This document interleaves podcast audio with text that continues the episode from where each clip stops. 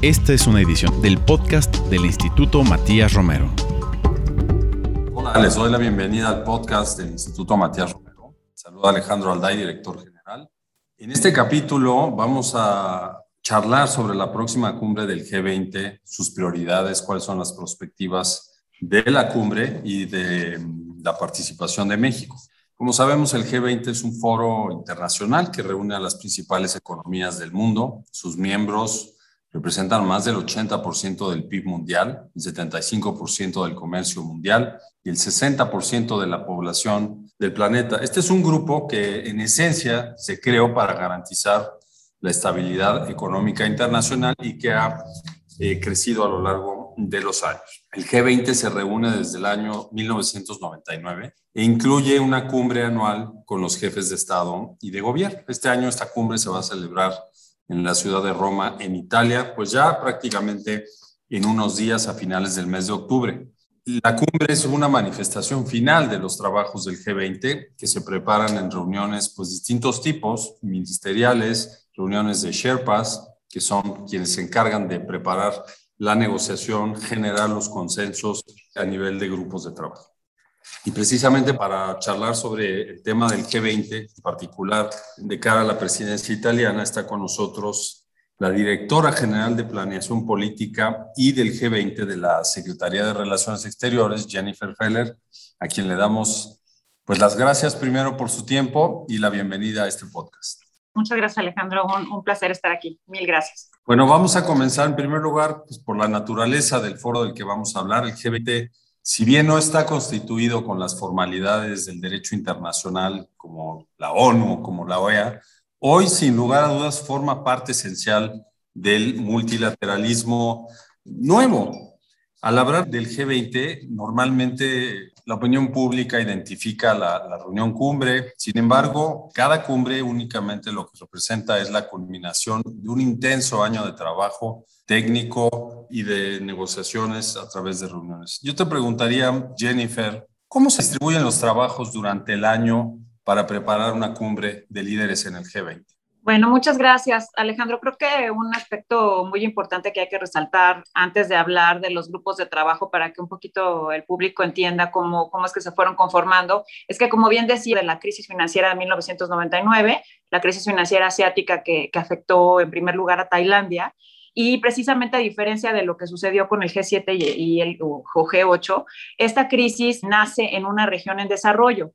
Entonces, a iniciativa de Estados Unidos, Canadá y Francia, se crea este grupo del G20 por la necesidad de incluir a los países emergentes en el sistema de gobernanza económica global. Eso ha tenido un impacto y una influencia muy grande en el tipo de temas que han venido a formar parte de la agenda del grupo y también responde a la lógica de los grupos de trabajo que se reúnen durante el año para efectivamente llegar a la declaración final que se adopta en la cumbre anual de octubre. El G20 tiene eh, actualmente 12 grupos grupos de trabajo que se reúnen a lo largo del año.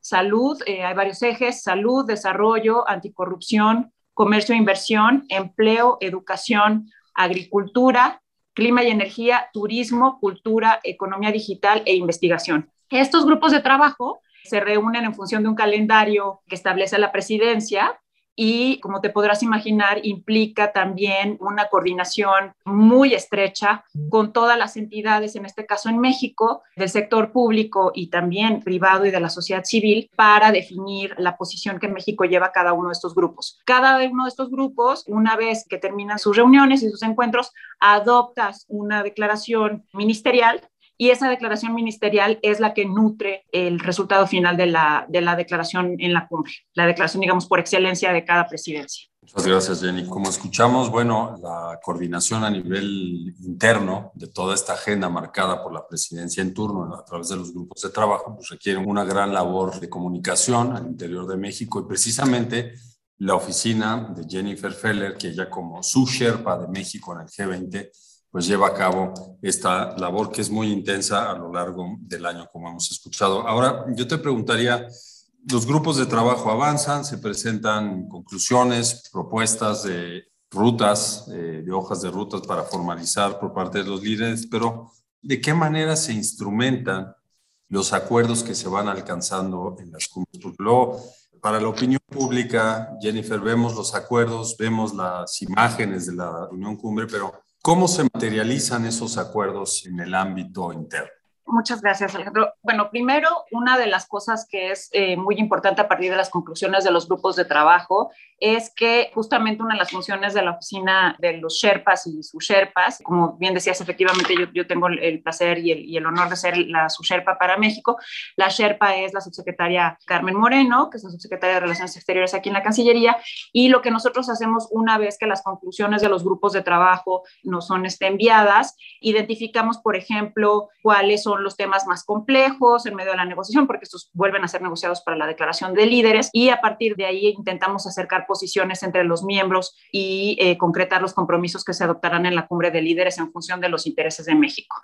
¿Cómo se instrumentan ya a nivel, digamos, una vez que son aprobados a partir de las ministeriales y de la cumbre de líderes. Pues bueno, te puedo dar algunos ejemplos. Desde antes de la pandemia, pero sobre todo a partir eh, de ella, el G20 ha adoptado un, un enfoque transversal de inclusión. Entonces, se intenta poner, se ha intentado mucho poner a las personas, eh, especialmente a las más vulnerables, en el centro de los compromisos que adopta el grupo.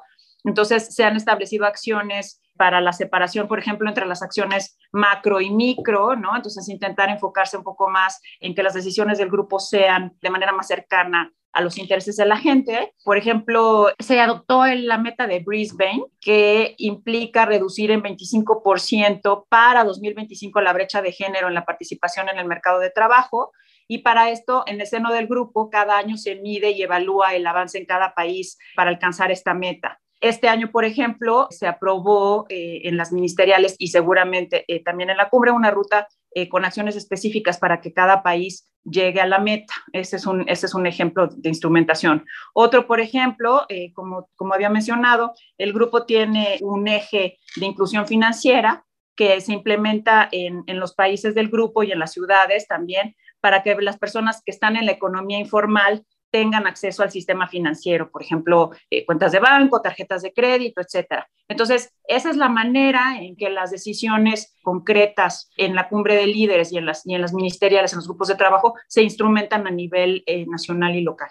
Muy importante conocer, pues, cómo llegan a, a, las sociedades estos grandes acuerdos de los líderes en las, en las cumbres del G20 porque en ocasiones no se sabe cuál es la continuación de los trabajos una vez que se aprueban las declaraciones finales dentro de las cumbres. Muchas gracias por eso, Jennifer. Ahora, yo me concentraría en este bloque sobre México. México es un país que le otorga una gran importancia al G20.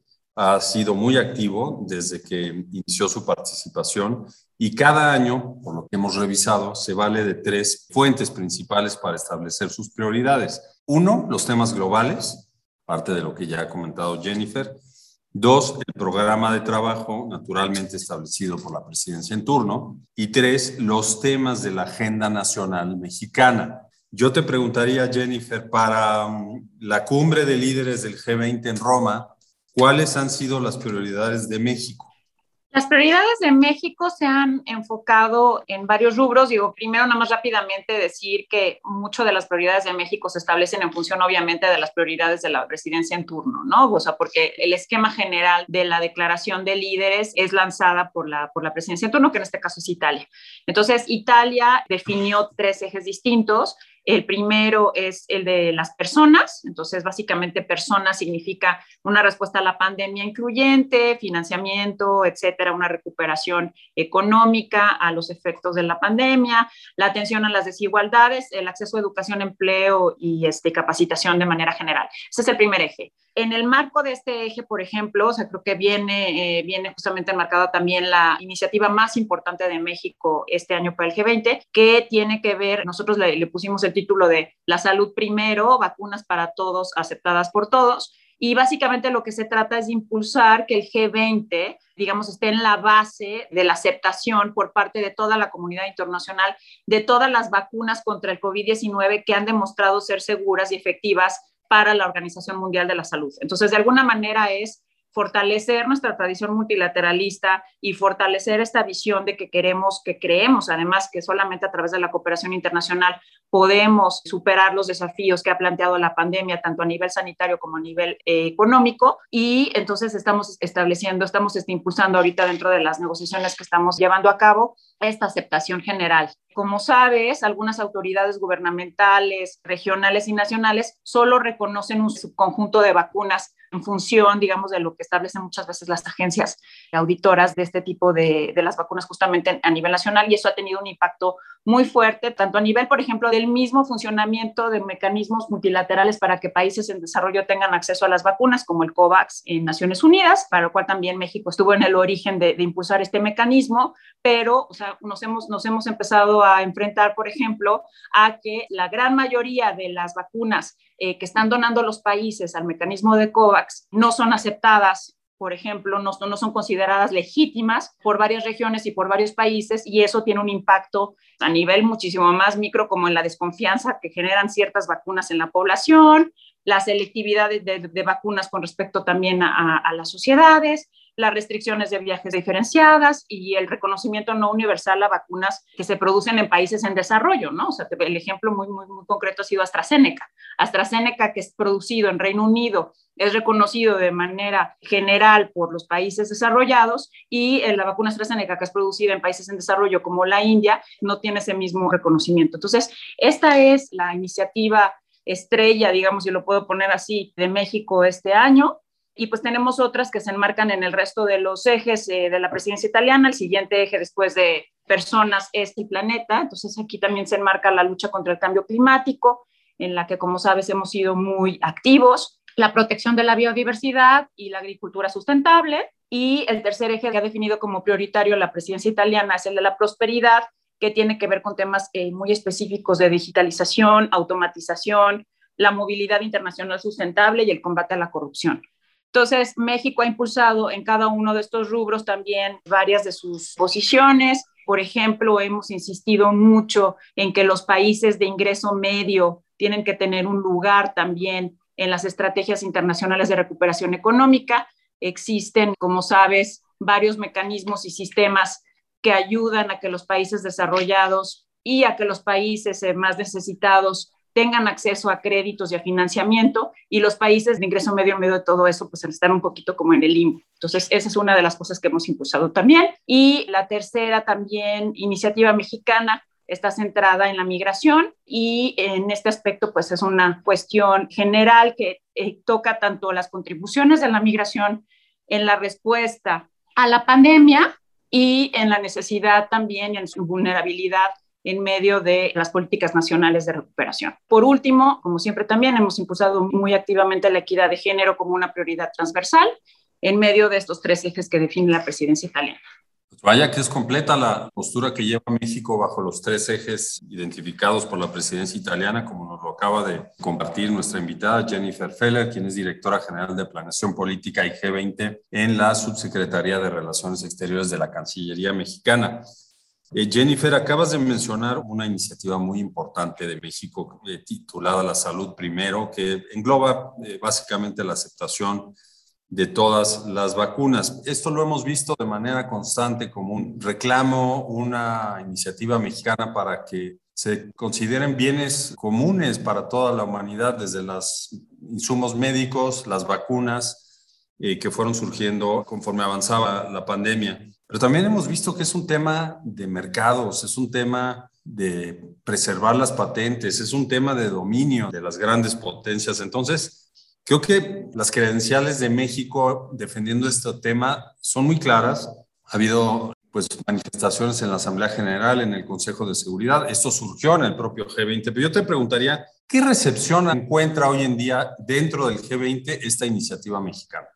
Pues ha sido un tema muy complejo, este, no te voy a mentir. Eh, seguimos justamente tratando de, impulsar un acuerdo, como bien lo mencionas, y eh, esto es una cuestión de patentes, de intereses económicos y política también. Lamentablemente, y eh, pues hemos encontrado justamente mucho apoyo por parte de los países emergentes. México es parte de un, de un grupo de consulta al interior del G20 con países emergentes y pues eh, han aplaudido mucho esta iniciativa mexicana porque han encontrado en ella, pues digamos, este, coincidencias en materia eh, de, pues, de, lo que nos está afectando, ¿no? A todos y los obstáculos que nos está poniendo justamente esta discriminación, esto que vemos como una discriminación en tema de, vacunas. Y, y entonces tenemos un gran respaldo te menciono algunos países que, por ejemplo, han sido aliados muy cercanos a México en esto, Argentina, India, Indonesia, China, están evidentemente muy cercanos y respaldando muy fuerte en las negociaciones esta iniciativa. Y por el otro lado, tenemos a la Unión Europea que ha expresado muchas preocupaciones, han dicho que legalmente ellos no pueden aceptar, impulsar un consenso en este aspecto, pero seguimos pensando que hay espacio para ello,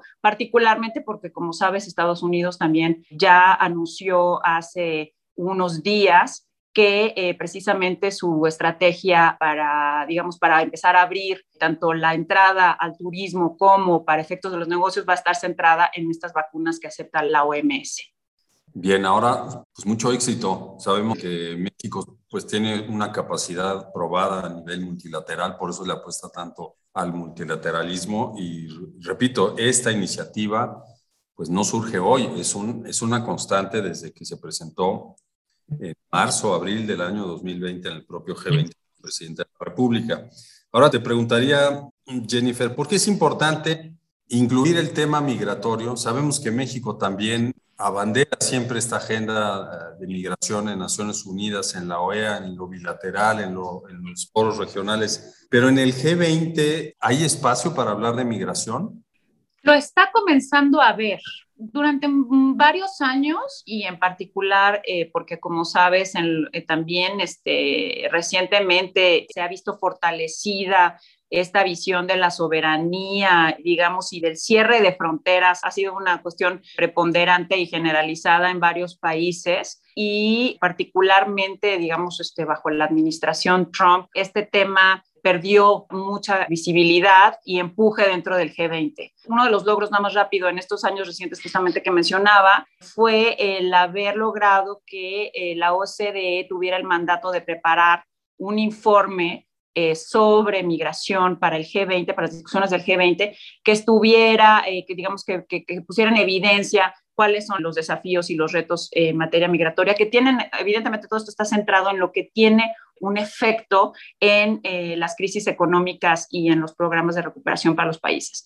Entonces, eh, México siempre ha sido muy coherente, eh, como, como bien decías, en este tema, y el G20 no fue una excepción. Entonces, desde hace, desde nuestra entrada al G20, desde la creación del grupo, hemos estado impulsando y defendiendo que la migración sí tiene un impacto positivo en los sistemas económicos de nuestros países y que por ende tenemos que tomar medidas también que los incluyan a ellos. Entonces, este año, precisamente yo creo que es el primero en el cual hay espacio para que podamos fortalecer mucho más la acción del grupo en beneficio del fenómeno migratorio y entonces nos juntamos también como una estrategia con otros tres países para hacer, eh, digamos, también para tratar de, de, hacer ver que esto no es nada más una cuestión, no, bien, no es un punto de vista únicamente de un país de la naturaleza de México, sino que engloba a otros. Entonces presentamos esta iniciativa junto con Alemania, España, y Turquía. Y entonces este párrafo que estamos pidiendo se incluya en la, en la cumbre de líderes es el primero que de alguna manera incluiría en el marco de la pandemia, por un lado, como decía, la contribución de los migrantes, ¿no? A eh, lo que ha sido, el, digamos, la respuesta a la crisis sanitaria y eventualmente también a, a, los temas económicos. Y en una segunda fase, como la responsabilidad que tenemos como naciones de darle atención a estos grupos y no dejarlos en vulnerabilidad, ¿no? Entonces, esto ha sido, esto ha sido muy importante los migrantes, a nosotros los estamos, este, los estamos poniendo en este lenguaje como agentes económicos que contribuyen a países de origen, de tránsito y de destino. Digamos que es un tema, es un, es un, es un tema que tú conoces muy bien también porque ha sido mucho el enfoque de México durante mucho tiempo en Naciones Unidas también. Pues qué interesante. Esperemos que vaya avanzando y construyéndose una agenda mucho más robusta también en el G20 para la atención integral del tema migratorio desde el ángulo que tú nos acabas de compartir. De esa manera fue como también se pudo incluir en Naciones Unidas el tema migratorio más allá de los derechos humanos, entró en la agenda de, de Naciones Unidas, entró en la agenda de la OEA y es que la razón es que es una situación mundial, no es particular de una región o una subregión en el mundo o en nuestro continente. Entonces, interesantísimo ver cómo crece este tema. Ahora, yo te preguntaría, porque mencionaste al final de la intervención sobre los, las prioridades de México, ¿cómo se compaginan los compromisos de México en la agenda social que impulsa el presidente López Obrador con la agenda del G20 en materia pues, de la generación de empleos, de educación, de la equidad de género. ¿Cómo se hace este match en el G20 de esta agenda social mexicana? Pues básicamente, como mencioné un poquito al principio, lo que hacemos es intentar identificar primero a nivel nacional y obviamente después con, con, el resto de los países emergentes que son parte del grupo, las prioridades principales, o sea, cuáles son los desafíos que nosotros estamos enfrentando a nivel social para podernos este, recuperar de esta crisis y para poder fortalecernos en el camino. Entonces, un ejemplo muy, muy concreto, en temas de, en temas de cambio climático los países desarrollados del grupo han estado impulsando muy, muy, muy este, eh, activamente compromisos que tienen que ver con ir más allá incluso de los acuerdos de París. Y nosotros lo que hemos dicho es, claro, o sea, México está abierto a que, a que los acuerdos de París eh, se fortalezcan aún más, pero en el camino nosotros tenemos que cumplir con los compromisos que ya existen para que los acuerdos de París se puedan instrumentar. Entonces, en este caso, eh, muy también de la mano de lo que México y el presidente lo López Obrador han impulsado, hemos dicho que una de las medidas que tenemos que tomar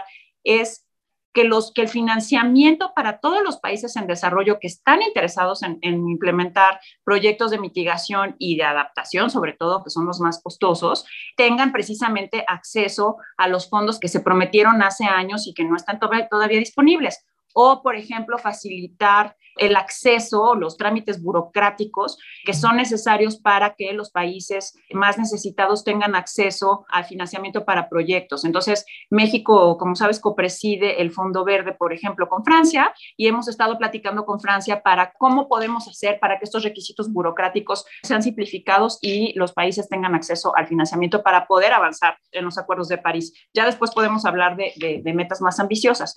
Ese es uno, ese es uno de los, de los temas, por ejemplo, que se alinean y es que estamos muy, muy alineados con la agenda nacional. Eh, el de las vacunas que mencionaba también es otro.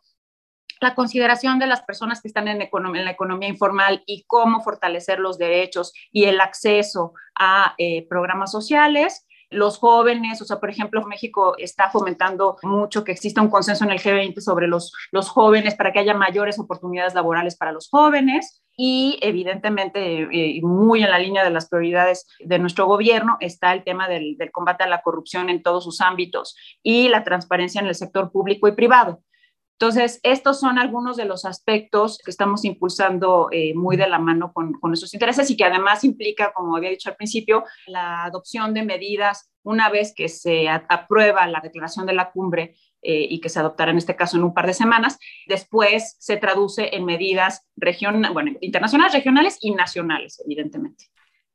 Muchas gracias, Jennifer, eh, por esta vinculación del trabajo que lleva a cabo en el G20 en la política exterior mexicana para tener efectos o compaginarse con las prioridades que ha marcado el gobierno federal mexicano. Ahora, en, un tercer bloque, yo me, gustaría concentrar en el G20 presidencia italiana. Esta reunión, pues, eh, sin lugar a dudas, representa una gran oportunidad para fortalecer el multilateralismo post pandemia. Es de las primeras reuniones eh, importantes que hay de esta naturaleza después de que se decretó la pandemia. Italia, como lo has señalado ya, centra en tres pilares de acción su presidencia, las personas, el planeta y la prosperidad, si digamos que quedan agrupadas. También el, tema de cambio climático se menciona y yo no sé si esto puede verse como una antesala de la próxima reunión de las partes de la COP26. Me parece que pues, podría dar algunas señales has indicado eh, la visión de algunos países más desarrollados, pero te pregunto, ¿cómo identificó Italia las prioridades de su presidencia? Es decir, debe ser muy complejo fijar algunas prioridades en un momento tan convulso como está viviendo el mundo actualmente. ¿Nos puedes compartir algo sobre esta, pues esta manera de ordenar los ejes de su presidencia por parte de Italia? Sí, muchas gracias Alejandro. Es una pregunta más muy interesante porque efectivamente es una cuestión compleja, pero también es una cuestión que es una imagen ¿no? Eh, muy clara eh, y transparente de, de los intereses nacionales de cada país que ocupa la presidencia. Entonces, los intereses de Italia obviamente parten, pues como sabes, fue uno de los países, los primeros países que fueron este, afectados por la pandemia Italia, digamos, fue el centro en Europa eh, que comenzó con, con, esta ola de contagios y con, y con unos efectos además económicos eh, muy eh, marcados para una economía italiana que ya venía presentando varios desafíos. Entonces, era como muy natural que Italia tuviera un papel importante y fijara como una de sus prioridades el tema de la respuesta a la pandemia y de la recuperación incluyente. Los intereses de Italia al mismo tiempo no pueden ser separados de los intereses de la Unión Europea.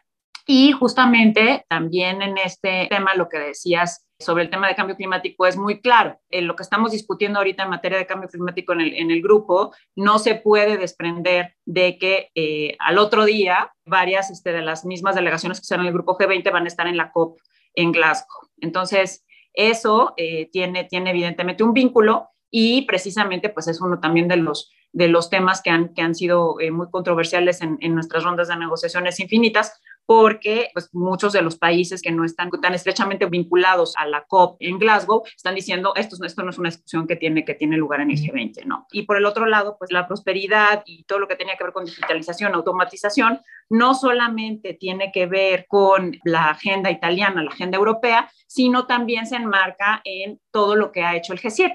Entonces, los países que son miembros del G7 y los países que son miembros del G20 al mismo tiempo, pues no pueden evitar tratar de hacer un paralelismo y, darle, darle una lógica al, al, trabajo que se está desempeñando en ambos mecanismos. Yo creo que también algo que no se puede dejar de lado es ver cuál es el papel de Draghi hoy. Digamos, ahorita con la salida de Merkel, con el Brexit, etcétera, Draghi se está afianzando a lo mejor como un nuevo líder europeo y eso implica que su agenda también desde la presidencia del G20 sea una agenda muy ambiciosa y sea una agenda de, eh, digamos, de fortalecimiento también del papel de la Unión Europea como líder, digamos, internacional. Esto, por ejemplo, un, ejemplo con, respecto a esto que acabo de decir, lo, encuentras en la, en la muy reciente eh, cumbre eh, extraordinaria sobre Afganistán, que tomó por sorpresa pues, a varios miembros del grupo cuando fue, cuando fue lanzada la iniciativa porque hasta la fecha el G20, si bien ha discutido temas que tienen que ver, por ejemplo, con terrorismo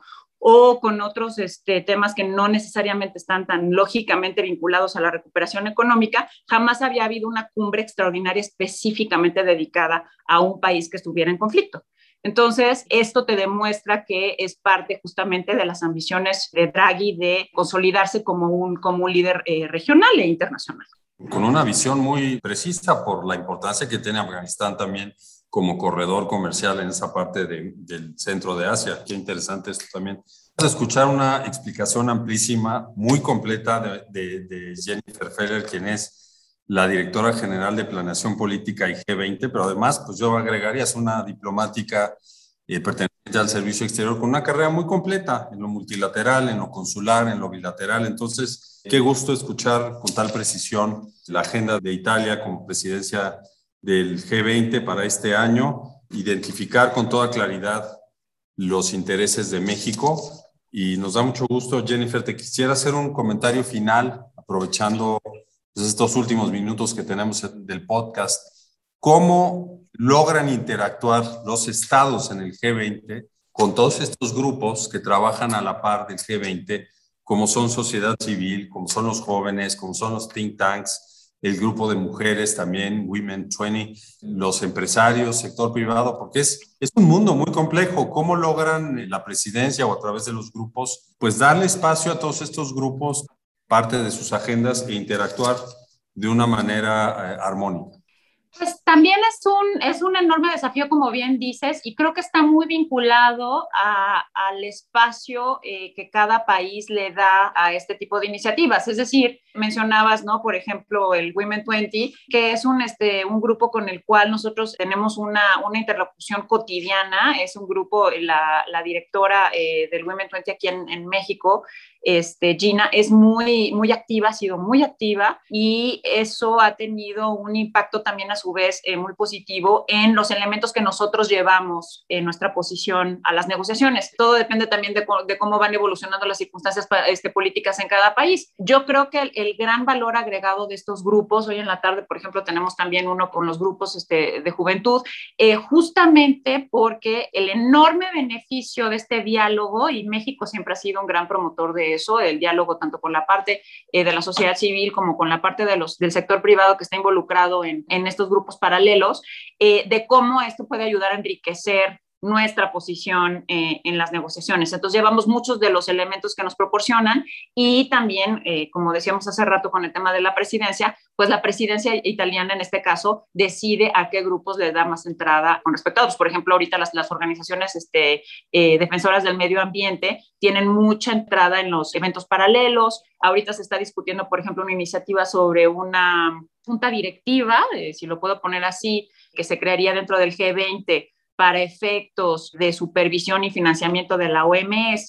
Y para ello, la presidencia italiana es una de las prioridades también que ha estado impulsando eh, tanto la presidencia italiana como la Unión Europea, que ha levantado muchas dudas entre otros miembros. Y, por ejemplo, para esos efectos, para impulsar esta prioridad, la presidencia italiana le da espacios tanto al principio de las negociaciones a estos grupos como en la propia cumbre de líderes en eventos paralelos y otro tipo de iniciativas. Entonces, digamos que es un engranaje que depende mucho de las prioridades de la presidencia, pero que también depende mucho de la capacidad de diálogo de cada miembro del grupo con estos sectores. Pues muchas gracias a Jennifer Feller, directora general de Planeación Política y del G20 de la Cancillería Mexicana en, en la Subsecretaría de Relaciones Exteriores, donde se encuentra la Sherpa del G20 de México, la subsecretaria Carmen Moreno. Gracias, Jennifer, por tu participación.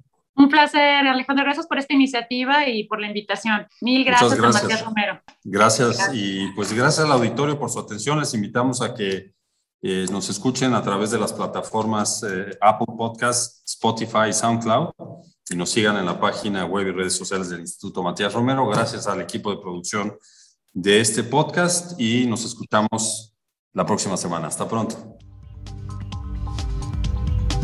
Esta fue una edición del podcast del Instituto Matías Romero.